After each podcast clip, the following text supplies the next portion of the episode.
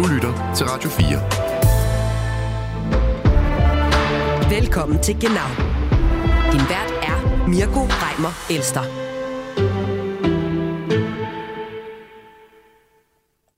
Wenn wir die Lehrer duzen, wenn wir das beginnen, dann folgen demnächst Polizisten und Richter und dann verliert der Staat seine Autorität. Ja, det er nemlig dis med læren eller kaos, må man forstå på tidligere væltjournalist Franka Lefeldt. Men er det virkelig rigtigt? Og hvis det er, hvorfor er der så ikke udbrudt total anarki i Danmark endnu, hvor eleverne jo er temmelig langt fra at bruge høflighedsformen over for deres lærer i skolen? Det drøfter jeg i dagens udgave af Genau med blandt andet her Dr. Moritz Schramm, formand for Dansk Tysk Selskab og lektor ved tyske studier på Syddansk Universitet. Lad os starte med lige præcis det. Herr Dr. Moritz Schramm. Hvor vild var de med at være dis med læreren, da de gik i skole som barn i Tyskland? Dengang var det ret normalt. Ikke? Det vil sige, for mig var det egentlig bare det, man, man gjorde. Indtil man kom op til en vis alder, hvor det bliver lidt mere sådan en diskussion om, skal det være gensidigt, eller hvordan foregår det. Men det kan vi tage lidt senere her. Ja, lad os, lad, lad os, lad os gøre det, dr. Schramm. Vi taler videre senere. Ja, hvor... jeg vil lige, undskyld, jeg skal lige sige, at jeg sådan set også er professor, ikke? Altså sådan ja, okay. associate professor kan lige diskutere, så den skal være med, ikke? Ja, jeg kan se, at jeg er allerede, dum, jeg er allerede dumpet i, ja, øh, i tysk høflighedsform. Kaos er på vej. Ja, tydeligvis, ja. Vi taler videre senere, hvor vi også skal se på, om atomvåben nu også skal blive en del af den store proklamerede Zeitenwende. Ser også på protester mod udlandske investorer i tysk fodbold og Berlinales af-invitation af AFD. Velkommen til Genau. Du lytter til Genau på Radio 4. Nå, herr professor Dr. Schramm. Så øh, venter vi lidt med at gå i krig i forhold til atombomben. Ganske spændende diskussion også, men lad os lægge ud med en tyske Sie. Hvornår bruger de Sie herr Schramm? um, jeg bruger det jo især i Tyskland, um, sjovt nok, ikke? men når jeg taler tysk med, med både studerende og, og venner i Danmark, vil jeg næsten aldrig bruge de. Det er ligesom lidt ud af diskussion. I Tyskland er det efterhånden ret svært, fordi det begynder at være sådan lidt mere flydende, hvornår man bruger det, synes jeg. Og når man har boet i Danmark så længe, som jeg har, kan man ikke rigtig finde ud af det længere. Nærmest, mm. Men som udgangspunkt er det jo ligesom det, der bliver omtalt som autoritetspersoner her. Der er et eller andet, når man vil markere en form for formalitet, måske også en hierarki, at man bruger det. Og det forsøger det også at gøre nogle gange. Ikke? Altså det gør man til dagligt i, øh, i hvad, hvad ved jeg, når man, når man taler med, med offentlige ansatte, eller når man taler med, med folk ude på gaden i forretninger, vil man typisk sige de fortsat. Ja. Nu, nu underviser du på tyske studier på, på Syddansk mm. Universitet. Øh, altså, der handler det vel også om, at dine elever eller dine studerende får en sådan, kulturforståelse. Mm.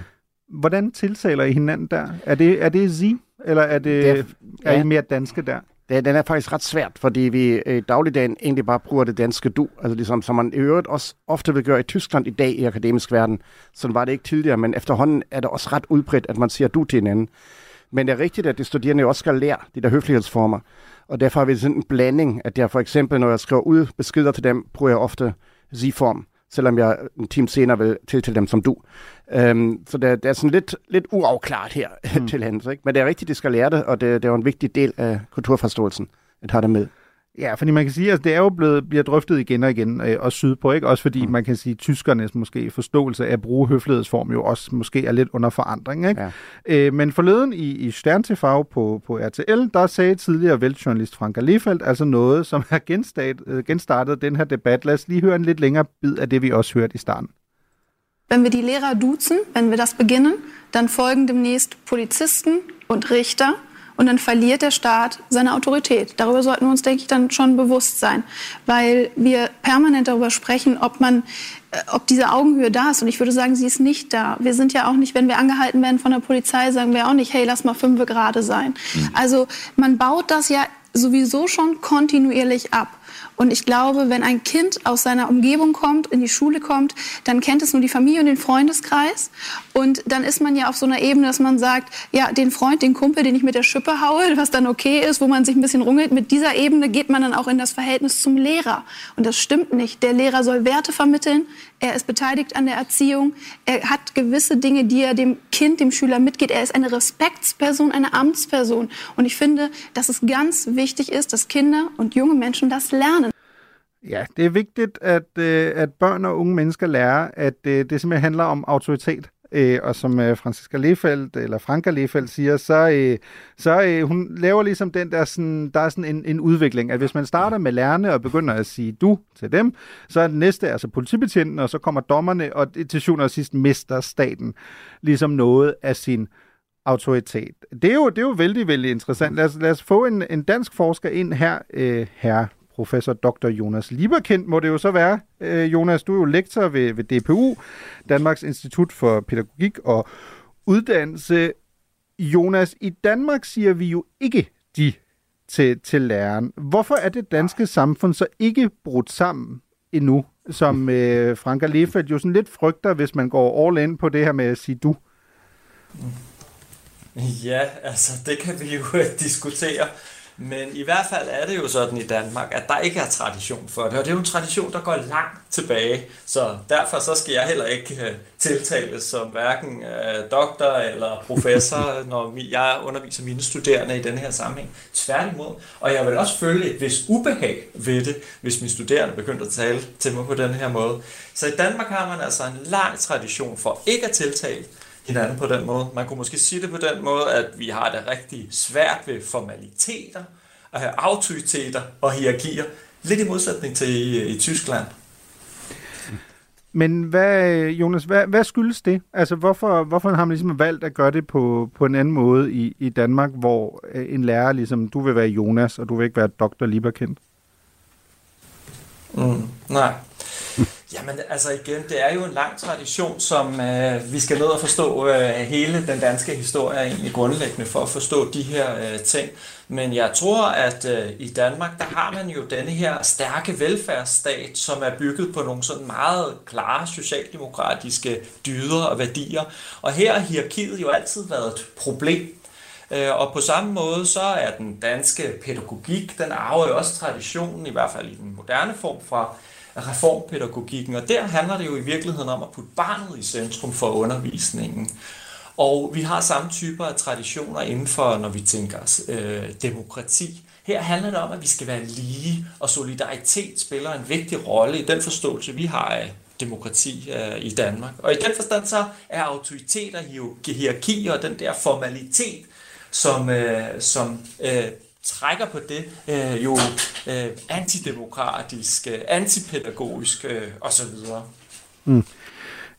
Jeg tænker, øh, tilbage i 2021, der foreslog de tyske socialdemokraters øh, ungdomsorganisation, altså Jusos, de øh, foreslog, at man skulle gå væk fra høflighedsform, og deres argument var blandt andet, at hvis man gjorde det, så vil forholdet til lærerne blive tættere, man vil få opbygget øh, mere tillid mellem elever og lærere, og til syvende og sidst mente de også, at øh, man vil kunne få bedre karakter. Og der henviste de blandt andet til, at, at elever i lande, altså typisk nordiske lande, hvor man jo var på du, øh, de klarede sig typisk bedre ved PISA-studier end øh, Tyskland. Er det sådan et klassisk eksempel på, at de to ting ikke nødvendigvis har så meget med hinanden at gøre i praksis, eller ved du, om der er noget om, om det, at i lande, hvor man simpelthen har mere flade struktur i undervisning, der vil man typisk også se et bedre forhold mellem lærer og elev og bedre resultater i form af karakter?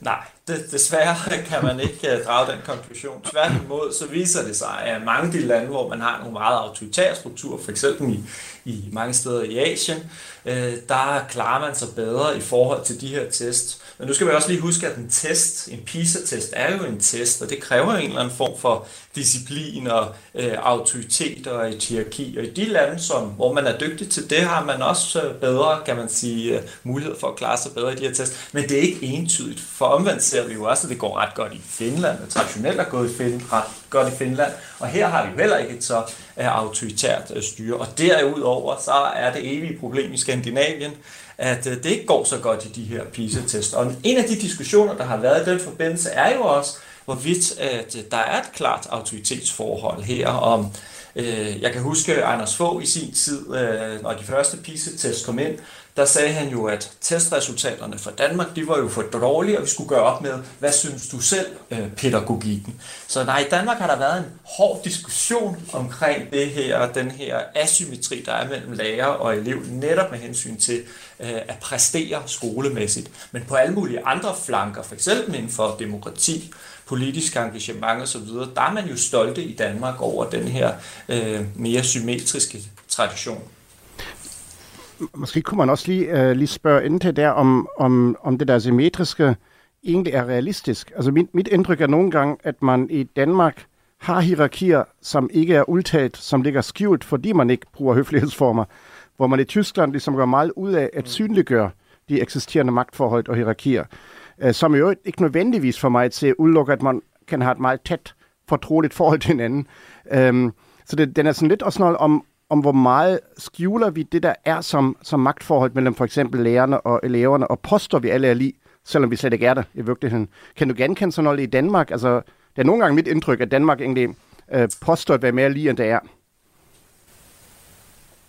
Ja, altså vi har jo det mærkelige problem i Danmark, at eleverne øh, oplever, at klasserummene er enormt åbne, og lærer-elevrelationerne er rigtig gode øh, og, øh, og elev-elev-relationerne er rigtig gode, men omvendt så oplever eleverne ikke, at de har nogen som helst medindflydelse, mm. eller i meget lav grad har medindflydelse på, hvad der sker. Så her er det, at der på en eller anden måde ikke er et øh, hierarki sådan umiddelbart i timerne og i diskussionerne, men så når det kommer til egentlig, om man har indflydelse, om man tror på, at man kan bidrage til noget på skolen, jamen så oplever de faktisk, at der er et stærkt hierarki, og det er svært at komme igennem. Så jo, der er, der er et eller andet formelt og uformelt hierarki, og det kan også nogle gange være rigtig vanskeligt for eleverne at identificere det. Hvor er det, det sætter ind? Nogle gange har man brug for en lærerautoritet, til ligesom at styre nogle konflikter på skolen, og andre gange har man øh, brug for det modsatte. Og det er mm. faktisk rigtig svært for en dansk elev at gennemskue.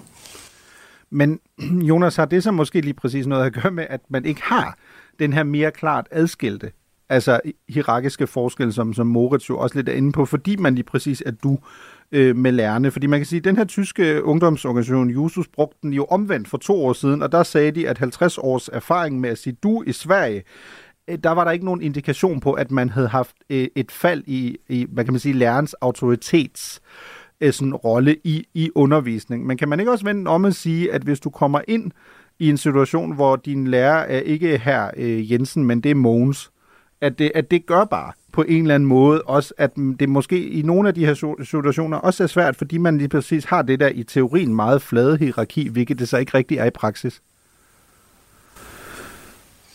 Jeg tror, at i nogle situationer kan det være vanskeligt for eleverne også lidt, eller det jeg sagde før, men jeg tror bare, man skal huske, at skolen er jo ikke et reservat, det er jo ikke isoleret fra den om, øh, omverdenen. Og i generelt i Danmark, så er der altså den der flade struktur, det vil nærmest være pinligt, at, som vi hører her i interviewet, ikke, at tiltale en politimand øh, ud fra en sigeform eller et, et, et de Øh, så vi, det er jo ikke kun i skolen, vi har den her relativt øh, asymmetri, eller hvad hedder det, flade struktur, der, den symmetri. Vi har det overalt. Så hvis man trådte ind i en skole, hvor at, at kulturen var helt anderledes, jamen så ville det jo blive endnu mere komplekst for eleverne at navigere i den. Øh, så at man, må, man bliver nødt til at forstå, at den pædagogik, der udspiller sig, de hierarkier, der er på skole, jo også i høj grad afspiller, afspejler den, de hierarkier, der er i familien, det hierarki, der er i, i samfundet øh, generelt. Men man, man kan jo måske også sige til det, at øh, virkelig også er noget med, at det ikke kun er hierarkier, men også noget med respekt og, og sådan formalitet i forhold til mm. at anerkende en vis formelt ramme for en samtale. Altså, jeg husker fra min skole til, at vi i mange, mange år var det sådan, at vi skulle sige de, altså sig, til vores lærer, og lærerne selvfølgelig bare sagde du til os. Det, det var ligesom det normale. Når man kommer op i Tyskland i en vis alder, jeg kan ikke helt huske, hvad det var, sådan 10., 11., 12. klasse, begyndte at skifte, at vi skulle selv beslutte, om lærerne skulle sige, sige til os, om de skulle også mm. dit til os. Og, og jeg var en af de fortalerne den gang for, at det skulle de faktisk. Og det var, der var en overgang, hvor det var sådan frivilligt, om det skulle, og jeg var en af dem, der sagde, jo, hvis vi skal sige de, så skal de også sige de til os. Mm. Og det skaber på en måde også en forståelse af, at vi ligesom respekterer hinandens, hvad skal vi kalde det, sådan, sådan ukrænkelighed på en eller anden mærkelig måde, at vi ligesom er en, er en formelt personlighed, og ikke bare nogen, vi, vi er sådan venner med. Og den, den synes jeg faktisk også var positiv, bare lige for at få den med ind.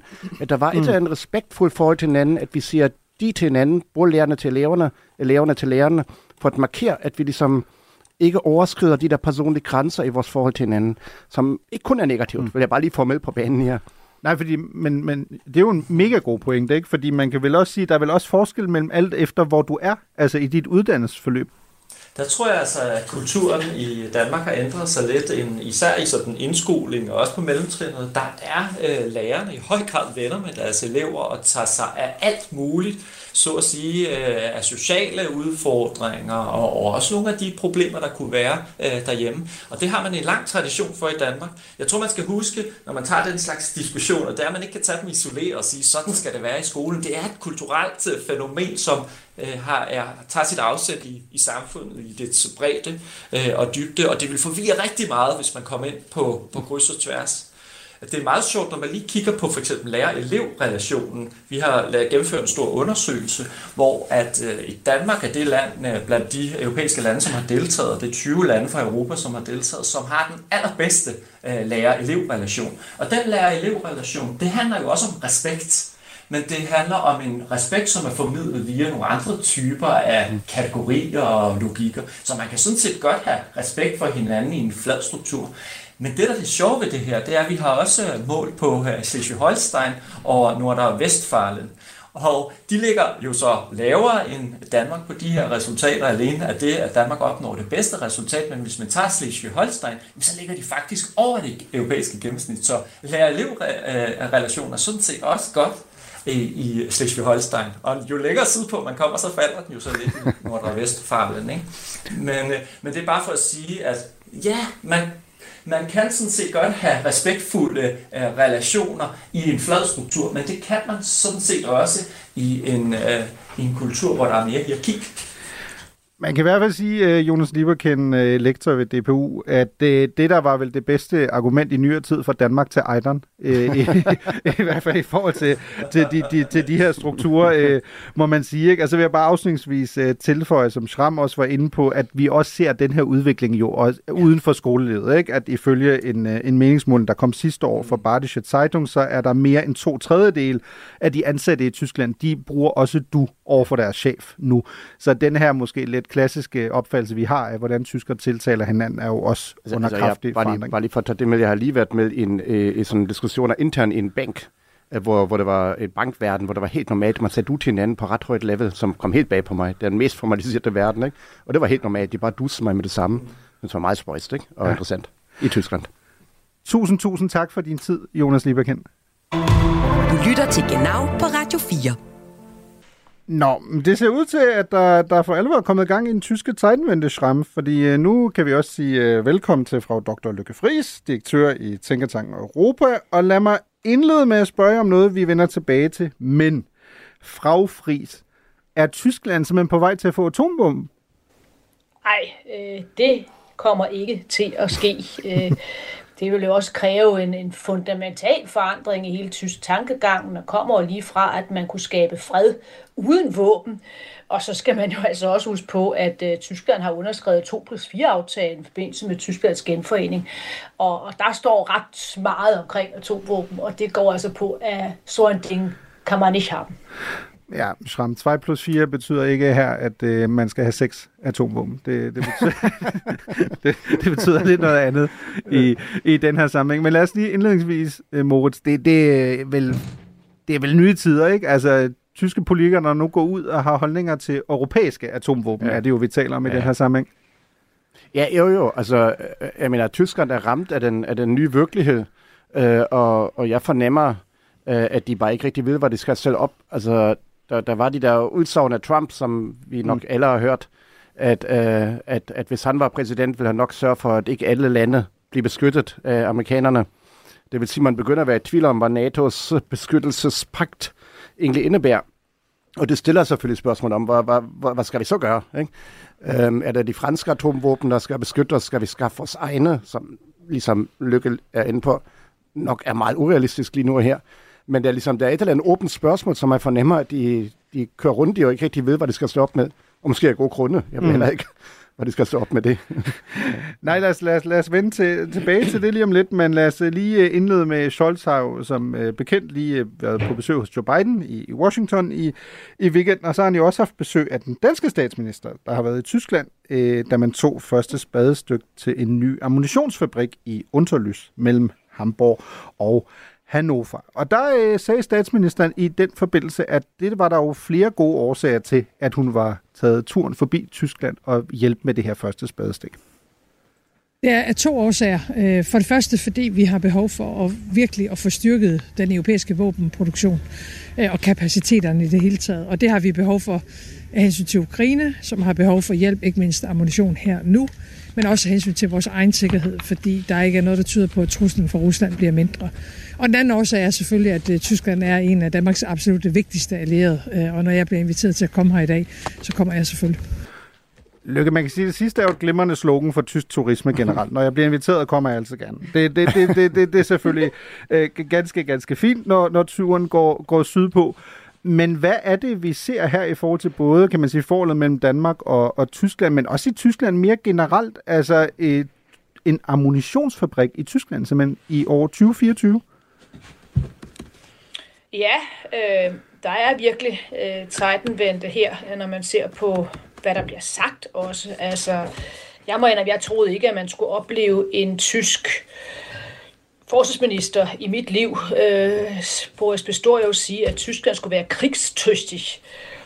Hvad betyder det egentlig? En krigsklar skal være i stand til at, at føre krig. Øh, det, det var jo det, som Boris Pistorius sagde. Og så nu også det her, den her meget klare profil fra Tysklands side med også at være det land, der leverer flest øh, jo så våben efter jo så øh, amerikanerne. Så der er virkelig øh, sket noget. Så vil jeg sige, den der våbenfabrik øh, og så også statsministerens besøg, det blev altså lidt af en gåde, for jeg må altså indrømme, at da jeg så, at hun skulle ned, og det fremgik jo så jo er kanslerens øh, hjemmeside, men det, der blev ikke sagt så meget om det i Danmark, indtil hun stod dernede, der troede jeg, at det var fordi, at Danmark skulle købe øh, nogle af de her ammunitionsgranater, men på en eller anden måde havde penge med hjemmefra, og så havde lavet en dansk-tysk aftale. Men det var åbenbart øh, udelukkende, at øh, hun stod med spaden, øh, og øh, på den måde viste, at Danmark øh, står øh, side om side, skulder om skulder med, med Tyskland. Ja, altså, jeg, jeg synes, der er to ting i den. Den ene er, at vi skal passe på ikke at overdrive forskeren til tidligere i den forstand, at Tyskland har i årtier været et af, en af de største våbenproducenter og, mm. øh, og har leveret rigtig, rigtig meget våben ud til verden. Um, jeg tror, det er nummer 4-5 i verden, agtigt, sådan et eller andet deromkring. Mm. Det vil sige, det er ikke sådan, at, at man ikke har bygget øh, ammunitionsfabrikker før. Man har mange af dem. Men selvfølgelig er det her nye situation, hvor det netop, som, som Lykke er inde på, altså med det der krigstygtig, ikke? Der, der bliver sådan lidt nye øh, udtryksformer, som man ikke rigtig ved, hvad det skal til for. Jeg kan, jeg kan afsløre, at jeg har jeg kan huske, at jeg talt med nogle danske socialdemokrater for nogle, altså hvad var det, to år tilbage måske, som allerede dengang antydede noget om, at der skal jo nok snart komme et samarbejde på ammunitionsområdet med Tyskland. Så åbenbart har der været noget undervejs i længere tid, tror jeg, øh, som, som de ligesom gerne vil bygge videre på. At, uh, at det militære område bliver noget, hvor Tyskland og Danmark skal komme tættere sammen. Boligproduktion og sikkert også i, i praksisen i forhold til, til planlægning og hvad ved jeg, det hele. Ikke? Mm. Og man kan sige, at det er jo, det er jo så øh, ammunition, ikke? men hvis vi, øh, vi er jo efterhånden øh, en del højere op, øh, også i, i forhold til, kan man sige, hele den her diskussion. Ikke? Senest jo ved, at øh, finansminister Christian Lindner jo har haft øh, det her gæsteindlæg i øh, Frankfurter Allgemeine Zeitung, hvor han jo øh, plæderer for et øh, mere atomart øh, samarbejde, også med, med Frankrig og Storbritannien. Ikke? Og der øh, skriver øh, øh finansministeren og formanden for regeringspartiet FDP jo blandt andet, at den franske præsident Emmanuel Macron har givet forskellige tilbud om samarbejde, og så skriver han, vi bør se Donald Trumps seneste udtalelser som en opfordring til yderligere at genoverveje dette element af europæisk sikkerhed under NATO paraplyen. Lykke, hvor vidtgående er, er den udtalelse, synes du, hvis man sætter den ind i en lidt større kontekst her, øh, kommende fra en, en tysk finansminister? Ah, den synes jeg var, var temmelig opsigtsvækkende, og øh, på den måde jo så også overraskende. Jeg noterede mig da så også, at øh, Olaf Scholz og den før omtalte Pistorius, øh, de valgte en, en temmelig øh, anderledes øh, linje. Og øh, man træder vel heller ikke Christian Linder for nær ved at sige, at han ikke sådan er forsvarspolitisk ekspert. øh, men men det er jo rigtigt, øh, som Schramm siger, at der er jo lidt, der, der hersker forvirring, der hersker også ja, næsten panik øh, oven på øh, Donald Trumps øh, respektive udsagn, fordi tyskerne jo må erkende, at de virkelig nu øh, er i en, i en prekær situation.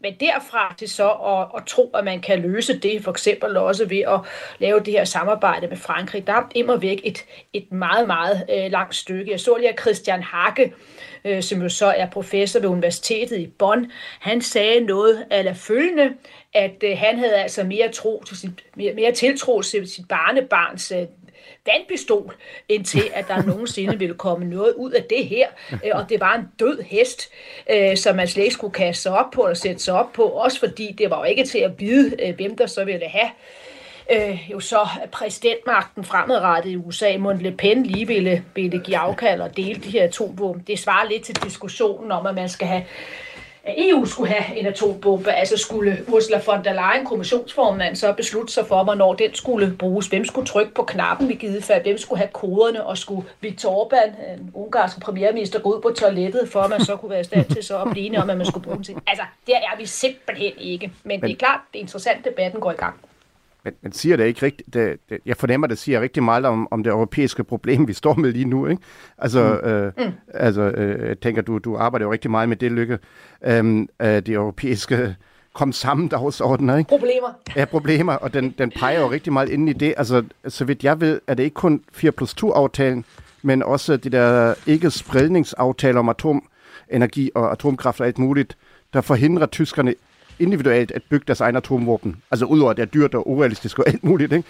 Men, men, men de har sådan set ikke engang mulighed for at køre det alene, hvis de ville. Mm. Øhm, og samtidig er det europæiske, som du lige var inde på, virker jo ikke sådan, som om det virkelig fungerer øh, på den måde, ikke?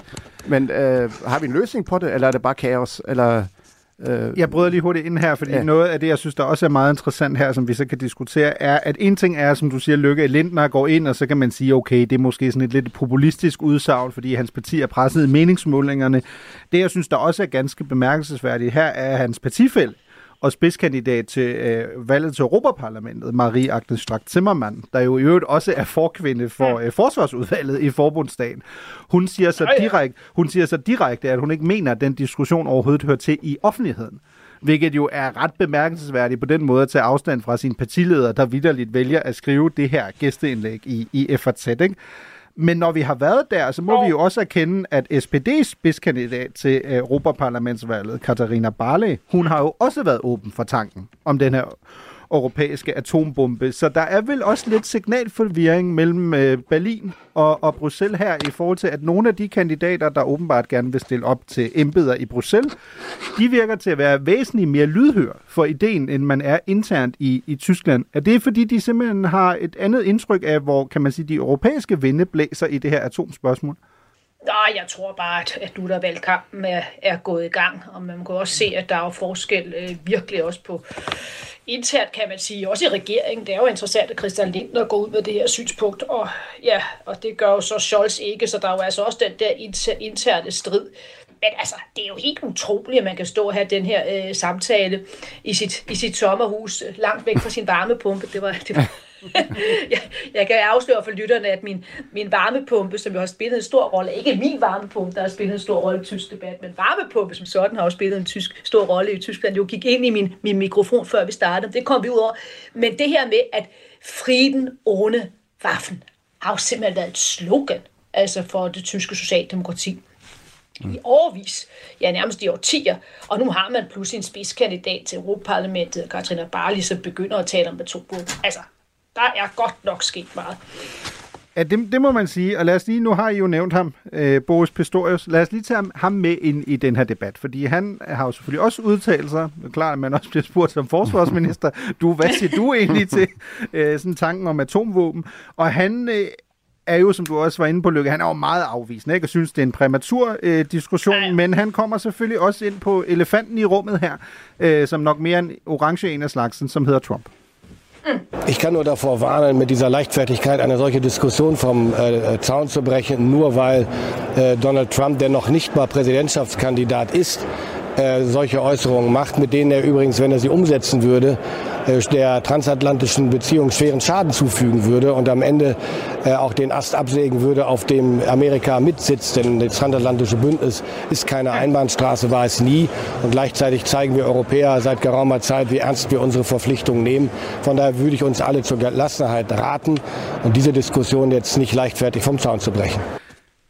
Altså, der er jo mange ting i det, Pistorius siger her. Ikke? Han, han advarer ligesom mod at tage den her diskussion på nuværende tidspunkt. Han synes, den er alt for tidlig, fordi Trump er ikke engang præsidentkandidat endnu for republikanerne, øh, hvis det vil også tilføre amerikanerne og det transatlantiske forhold stor skade, hvis man øh, gik den vej, som Trump ligesom har luftet i, i de her udtalelser omkring NATO for nylig. Og så siger han, at amerikanerne vil jo også tage den gren over, som de selv sidder på, og europæerne tager det hele ganske, ganske alvorligt. Men der kan man jo også vende om at sige, hvor alvorligt tager vi den her situation, fordi som, som Schramm også var inde på, det er jo ret tydeligt, at europæerne har været totalt i vildred over det, som Trump sagde om NATO. For nyligt, som selvfølgelig i sin retorik var mere ekstrem end det, han har sagt tidligere, men at Donald Trump nok ikke er æresmedlem i NATO-fanklubben og får et medlemsblad hver anden måned, det tror jeg, de fleste opdagede, mens han var præsident. Så hvad er det her egentlig et, et hvad kan man sige, dybere udtryk for øh, Schramm, det er vel, at den store diskussion, at hvis amerikanerne ikke kommer os til undsætning, så er vi, for at sige det på nudansk, på røven. Ja, øh, jeg synes, det var godt sagt. altså, jeg, jeg tænker, at, at, at vi jo i realiteten har at gøre med, med de ændringer af sikkerhedsstrukturen, som ligger i forlængelse af alt det, der skete efter 89 90'erne, at, at hvor den kolde krig var Europa i centrum, og nu begynder amerikanerne mere og mere at flytte deres fokus på, på Stillehavet, på Østasien og lignende, og Europa bliver sådan lidt en mellemsted, og, øhm, og man er sådan, øhm, man er simpelthen strukturelt set øh, udfordret af det sted, at hvis ikke amerikanerne for alvor går ind i, øh, i, i forsvar Europa, hvis det skulle være, er vi ret øh, illestate. Og især som, som Lykke siger, var, hvis Le Pen bliver præsident i Frankrig og lignende. Ikke? Altså, som, hvor, hvor er vi egentlig hen? Og den diskussion, tror jeg, øh, det kan godt være, at Pistorius gerne vil, vil sådan skubbe den til hjørnet for, for at blive billedsprogen, ikke? Men, men i realiteten er det jo et strukturelt problem, som Europa står med, som ikke rigtig nogen har et svar på. Og så tænker jeg, det er jo fint, vi kan lige vente på, om Trump bliver præsident eller ej, og hvis han ikke bliver det, jo, så har vi måske lidt, lidt mere til at køre mm. på. Men det strukturelle problem forsvinder jo ikke bagved. Den, den er nok konsekvens af en større udvikling, som, øh, som er udfordrende. Ikke? Og mm. det kunne være, at vi i Danmark så overveje går fuldhjertet ind i europæiske integrationsprocesser for at bygge en stærkt EU, som så kan bare tage de forsvars øh, jeg tror, det er ja, måske ikke den løsning, ikke? men der ligger altså nogle spørgsmål. Jamen, ja, i mindste sagde du ikke, som, øh, som man kan bygge en stærk atombombe. Men, ja. øh, men vi er jo selvfølgelig tilbage til lykke, at det er jo det, det til syvende og sidst kommer til at handle om. Fordi som Schramm også siger, du kan selvfølgelig godt bede til de højere magter, at, at Trump taber til, til november. Men hvis, lad os nu sige, at han vinder, øh, hvilket jo ikke er et usandsynligt scenarie, så er der relativt kort fra starten af november til midten af januar, hvor han så bliver indsat. Og jeg tænker ikke, at man kan få bygget øh, den beskyttelse op så hurtigt, som, som, som man i så fald gerne vil. Så lad os lige, øh, lige her til sidst lykke.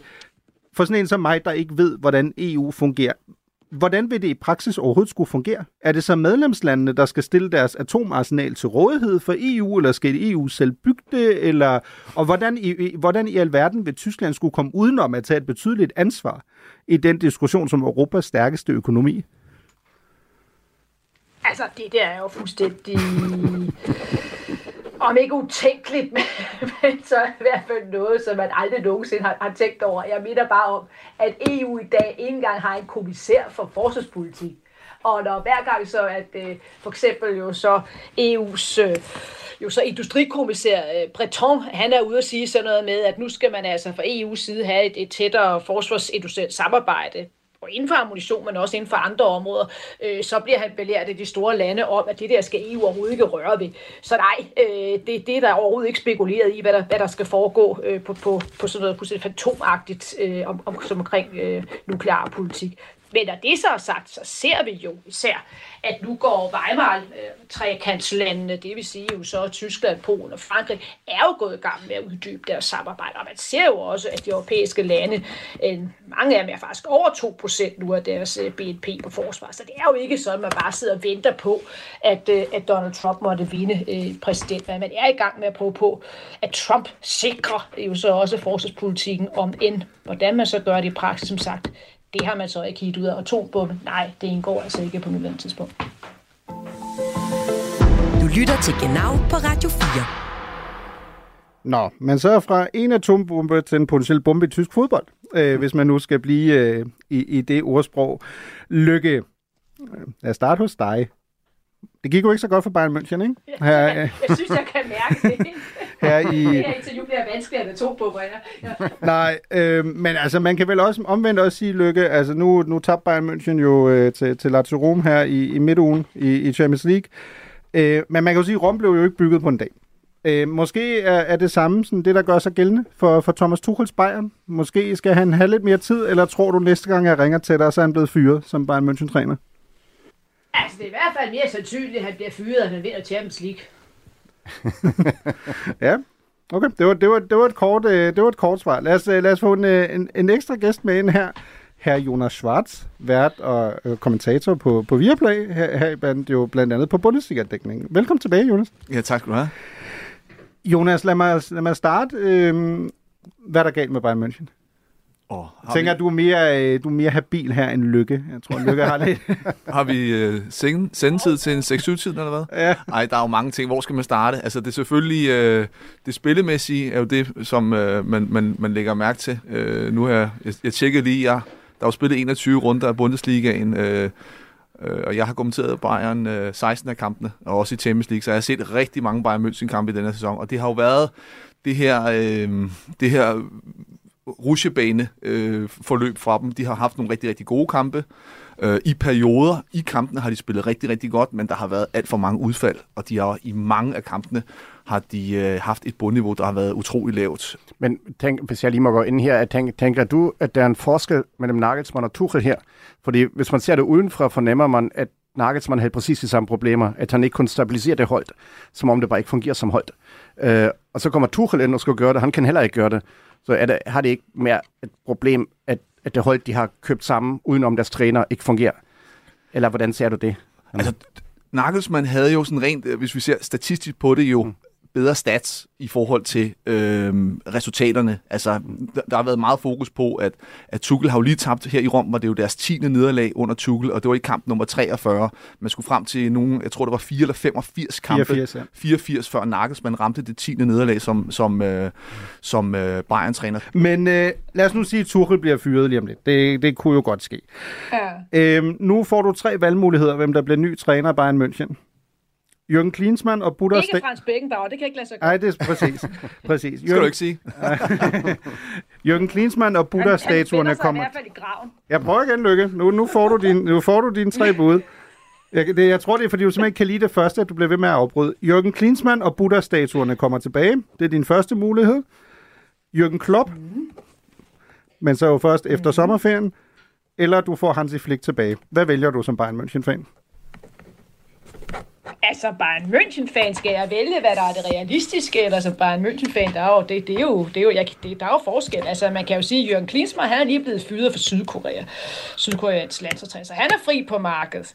Øh, Klopp, øh, han har jo sagt, at han skal have et års sabbat, øh, og så er der Hansi Flick, han er fri på markedet, og men han sådan lidt har en affære kørende, en flirt kørende med Barcelona. Så altså, jeg vil allerhelst have Jørgen Klopp, men det kan jeg ikke få. Så vil jeg simpelthen bare drømme om Hansi Flick, fordi han vandt jo Champions League, så, øhm, og han kunne få det der hold til at fungere. Så, men altså, okay. Øh, der er jo også noget, andre mennesker skal have lov til at gå op i, og det synes jeg, det er mm. spændende, om Bayern München bliver, bliver tyske fodboldmester. Jeg plejer at sige, at jeg har spænding nok i min dagligdag. Jeg behøver ikke at spænde nok i Bundesligaen. Tilbage til jo det med atombomber og andet godt. Men okay, så tror jeg bare, at de fleste tyskere havde håbet, at det ikke blev Bayern Leverkusen, men jo så Borussia Dortmund og nogle andre hold, ikke sådan en kemiklub, der kan kende og vandt det tyske mesterskab. Nå, nu tror jeg, jeg vil sige auf Wiederhören.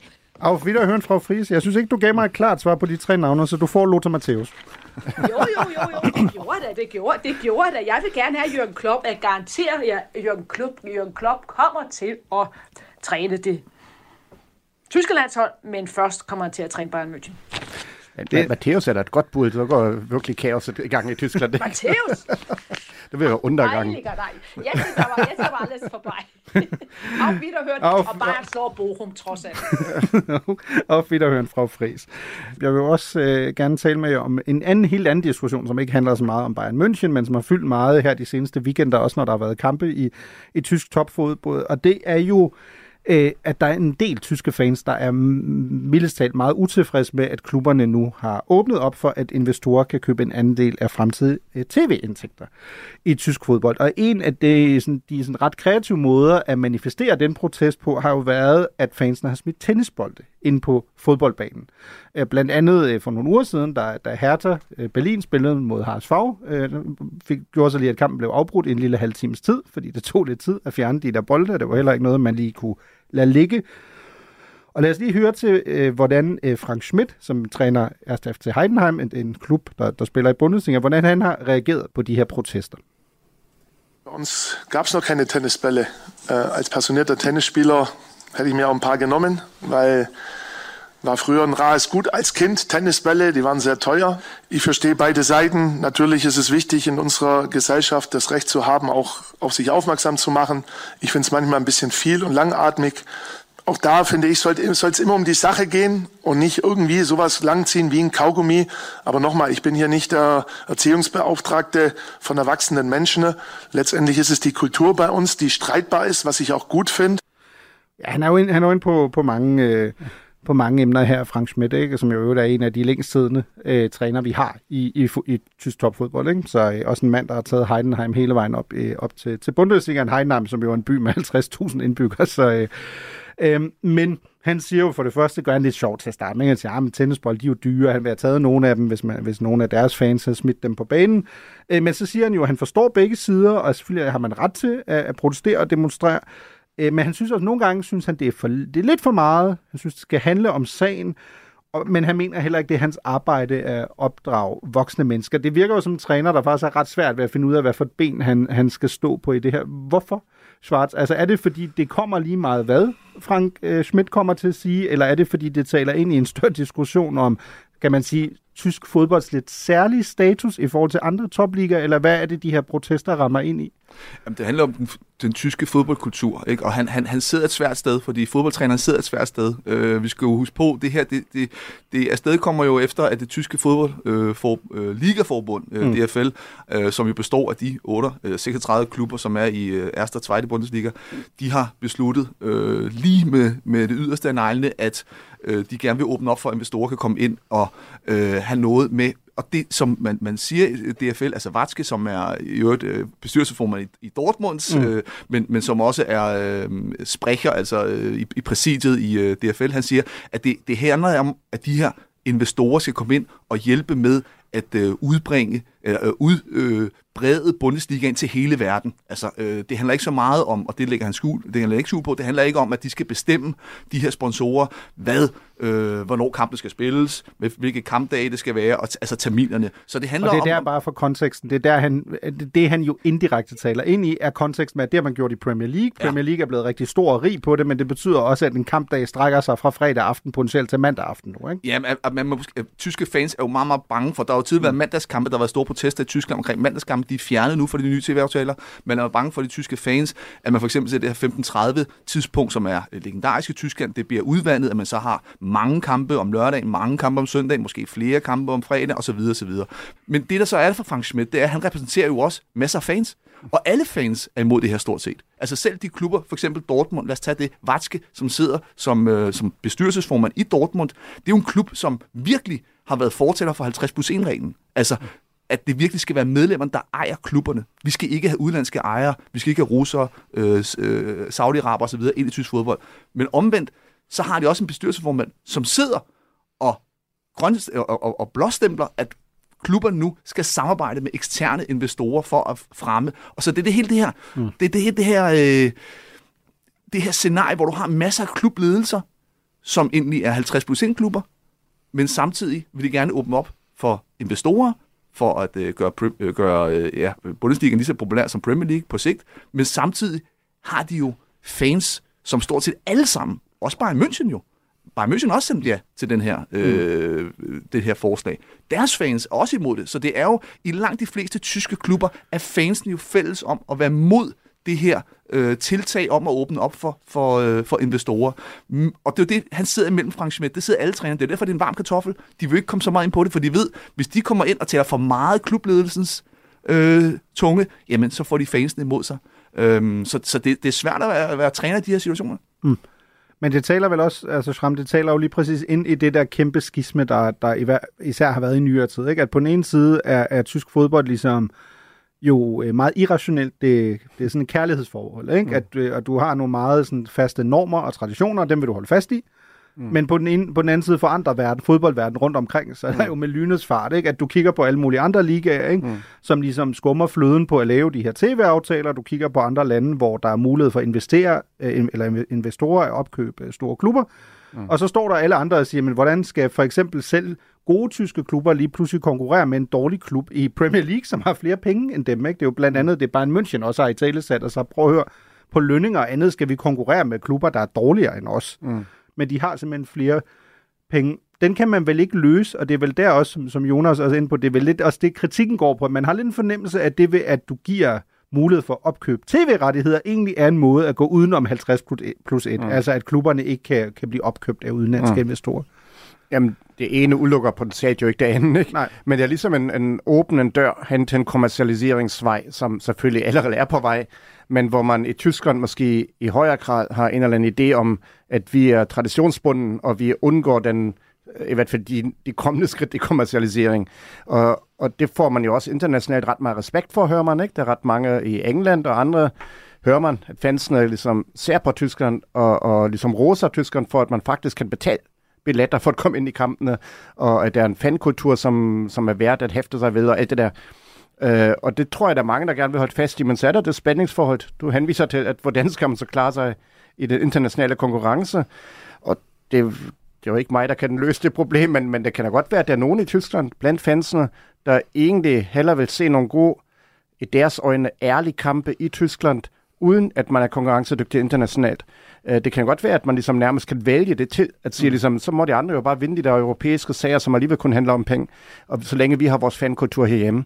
Men det var sikkert ikke alle, der er enige om det, og især hvis, hvis øh, de tyske klubber rører ud i det indledende fase på Champions League på stribe, kan det godt være, der kommer lidt andre stemmer op igen, ikke? Altså ligesom, den er, den er svær, tror jeg. Jamen, det, og det er, det er utrolig svært, fordi det er jo klart, at, at som du også er inde på, uh, Mirko, omkring, omkring lønningerne, men, men, men det er bare for tyske fans, øh, hvad de er det så bare vigtigt for dem at værne om den her øh, måde at gøre tingene på. Altså det, de jo er redselslagende for, det er, hvis de åbner op for de her investorer, jamen de lægger ikke bare penge, øh, et, et, et stort million øh, eurobeløb, for bare at, at, at stå på nogle øh, bandreklamer. De vil jo højst sandsynligt gerne have noget at sige. Og hvad, mm. hvad, hvad kan det føre til sig? Men nu at hvad skal ud og sige, men det kommer ikke til at betyde noget om, om terminerne. Altså, der bliver ikke flyttet rundt på det. Det vil han gerne, øh, det, ud, det understreger han i det interview, han giver, øh, jeg ved ikke, om det var i dag eller går og læste. Men, men hvad så med, med den tyske Supercup? Skal den til Riyadh eller New York, eller mm. nogle andre kampe, øh, som bliver øh, Ja, som man har set det i andre lande, hvor som, man har kommercialiseret. De altså, La Liga er jo er det værste eksempel, og CA er det værste eksempel. Der er lige, mm. altså den italienske Supercup, der er lige er blevet, øh, hvad hedder det, øh, af, øh, hvad hedder, afviklet i Saudi-Arabien, hvor, øh, mm. hvor øh, der var nogle saudiarabiske fans, der havde gået glip af kampene, så de har taget Lazio øh, øh, banner ind til en kamp, hvor Lazio ikke spillede. Altså, det var, sådan helt, det var helt surrealistisk, ikke? Men øh, altså, købt og betalt fans, ikke? Og det er jo det, de er øh, rædselslagende for kommer til at ske i mm. Tyskland, mm. de tyske fans, at det bliver, det bliver, øh, det bliver et cirkus, som vi har jo set mm. noget i, i Spanien og Italien, som jo ligger tæt på, mm. øh, og som jo også er top 5 ligaer i, i, i verden. Og det er de rædselslagende for. Og så er der jo bare den her øh, specielle følelse omkring øh, øh, mm. tyske fodboldfans, at de føler jo, at de på en eller anden måde ejer klubberne, at det, det, det, det er dem, der står bag klubberne, fordi mm. der jo ikke er de her, som vi ved, klubejere, ekscentriske klubejere, som mm. øh, i mange andre europæiske lande. Mm. Men, men Schwarz, her, her til sidst, noget af det, jeg ikke forstår, altså vi taler fodbold, hvorfor kaster de tennisbolde på banen? Ja, det er også noget, jeg skulle øh, ligesom øh, lige research mig frem til, da det begyndte at ske, for jeg kommenterer jo tyske kampe hver, øh, hver weekend. Øhm, og det, jeg har fundet frem til, det er jo, at det er jo for det første, at, at i lige den her kontekst, i det, der sker lige nu, så er det jo ikke uden humor. Øh, man skal ikke sige, at tyskerne ikke har humor, for det kommer egentlig fra det her, den her tyske øh, ordsprog, at, at noget er, er ganz großes tennis. Øh, og det her bliver så brugt sådan lidt mere ironisk her. Altså, I ved selv, hvis det, du har en stor sportslig bedrift, en eller anden, så er det altså ganz großes tennis, at han er, man mm. har, og det behøver ikke nødvendigvis være tennis, man har leveret en stor præstation i. Her skal det opfattes, opfattes sådan lidt mere ironisk. Øhm, meget ironisk selvfølgelig. Men jeg fandt frem til, at Hertha Berlins øh, fans faktisk i en Zweite Bundesliga tilbage i 12 mod Paderborn øh, også kastede øh, tennisbolde ind.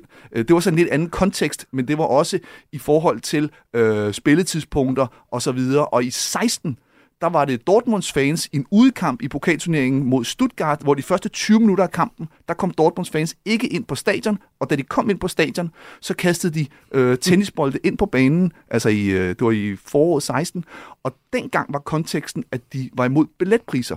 Øh, så det var ikke, kan man sige, øh, direkte det her, øh, den måde vi ser det på det nu, men, men, men det vi ligesom skal forstå det som nu, og det kommer til at ske resten af sæsonen, der kommer masser af protester også i den kommende weekend, det er altså, at man, man ligesom er ironisk for de tyske fodboldfans og siger, ah, det er ganske großes at det er virkelig, det er virkelig flot, det er virkelig, det er virkelig stort, det her gang i her DFL. I, I er fantastiske. Du lytter til Genau på Radio 4. Men Schramm, altså det vil ikke være et genau-program, uden at vi også lige skal runde AFD, ikke? vores øh, stamgæste efterhånden i, i det her program. Og nu skal vi jo tale om øh, ganske opsigtsvækkende, og en af de få historier om Tyskland, der faktisk jo er gået verden rundt, nemlig mm. at øh, AFD var inviteret til Berlinalen, men så man, øh, efter der kom nogle demonstrationer, særligt fra ansatte på Berlinalen, mm. så man simpelthen afinviterede dem mm. igen. Øh, det er jo altid lidt akavet, når man først inviterer nogen, og så bagefter siger, I må ikke komme alligevel. Øh, man havde inviteret de her fem medlemmer øh, til åbningsgallen en, øh, mm. endda. Men øh, så fik de at vide, at de alligevel ikke var inviteret, og der sagde ledelsen for Berlinale sådan her i pressemeddelelsen. Set i lyset af de afsløringer, der er kommet i de seneste uger om eksplicite antidemokratiske holdninger og individuelle politikere af AFD, er det vigtigt for os, Berlinalen og som hold, at tage en utvetydig stilling til fordel for et åbent demokrati. Vi har derfor i dag skrevet til alle tidligere inviterede AFD-politikere og informeret dem om, at de ikke er velkomne til Berlinalen. Sådan lød det altså i pressemeddelelsen. AFD's øh, Christine Brinker var øh, overraskende nok ikke imponeret af den håndtering. Diese Ausladung ist ein kulturpolitisches Fanal. Sie birgt die Gefahr unabsehbarer Folgen für unser gesellschaftliches Miteinander. Mit ihrer Entscheidung beugt sich die Berlinale in den vergangenen, den, dem in den vergangenen Tagen aufgebauten Druck, öffentlichen Druck kulturpolitischer Aktivisten. Ja, øh, Christine Brinker fra, fra AFD siger, at hun, øh, det kan have uoverskuelige konsekvenser, simpelthen den her handling, og at Berlinale har bøjet sig for det øh, pres, der har været, mm. både internt og eksternt, og hun kalder det kulturpolitisk aktivisme. Det kan vi vel som sådan godt blive enige om, at det er. Ikke? At når du først inviterer nogen, så kommer der en modreaktion, og så afinviterer du igen, så har du vel både under for, for pres. Mm. Hvad, hvad, hvad synes du om det, Shrem? Altså, det lyder, det ser ufatteligt akavet ud, sådan ja, udefra. Altså, jeg, jeg, tror, jeg tror, man skal forstå det sådan, at der vidderligt er ny vinde i Tyskland i forhold til sådan mainstream, i forhold til AFD. At man simpelthen føler, de er gået for langt nu med det der berømte mm. remigrationsmøde, som I også har talt om tidligere i programmet her. Uh, og, og, og det ligesom, de dagsordner var jo kendte før, det er ikke for, for alvor noget nyt, men stemningen skifter lige nu, fornemmer jeg, hvor rigtig mange siger, nu er det nok, og nu er de ikke en del af, af, af det mainstream længere, vi inviterer. Og, og det, der ligger i det, er jo interessant, synes jeg, for, for dansk-tyske perspektiver, at vi har at gør med, med ret ret forskellige opfattelser af, hvad demokratiet er. Altså det, som, som der ligger til grunde her, er, at man siger, at det tyske demokrati, den tyske grundlov, øhm, bygger på nogle værdier, en værdisæt, frihedslig demokratiske grundordning, som ikke er til diskussion. Og dem, der ligesom kæmper imod den værdisæt, de skal ligesom skammes ud, eller decideret mm. forbydes, eller et eller andet holdes uden for indflydelse. Og det kender vi jo ikke rigtigt i Danmark i, i den form, hvor man har en anden med sådan flertalsdemokratisk idé om, alle skal komme til ord, hvor man i Tyskland har en idé om, at, at det er en værdisat, som ikke er til diskussion demokratisk. Mm. Og det, det rammer AFD her, at man simpelthen, at der er flere og flere, der siger, at nu er det simpelthen dømt ud, og det bliver ikke inviteret med til forskellige sager. Ikke? Og den, det, interessante er selvfølgelig, at der er en meget grænseflydende overgang. Hvornår er nogen demokratisk nok til at blive inviteret med, og hvornår skal det ikke inviteres med?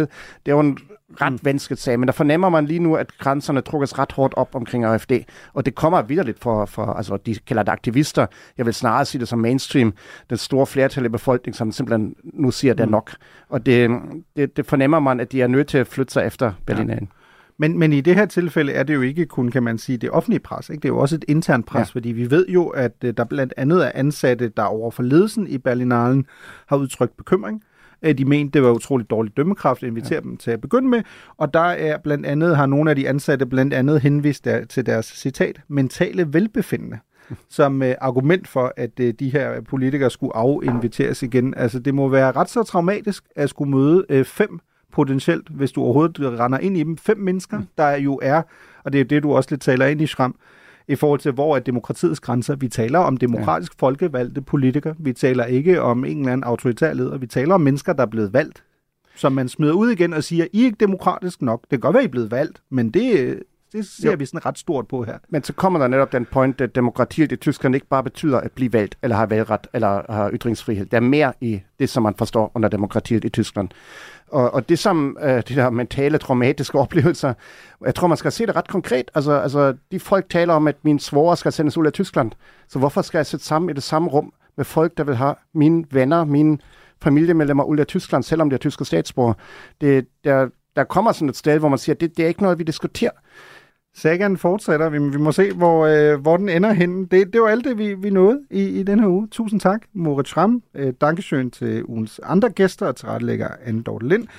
Her på Genau er der ingen, der bliver forment adgang, og derfor har vi heller ikke brug for nogen dørmænd. Vi er tilbage næste uge og går ud på Schwester Evers Tyrsteger. Auf Wiederhören. Der Türsteher stresst, doch wir gehen trotzdem rein. Eiskalte Aura, so wie Trockeneis. Baller wieder so viele Shots, muss nichts besoffen sein. Doch da geht noch mehr rein.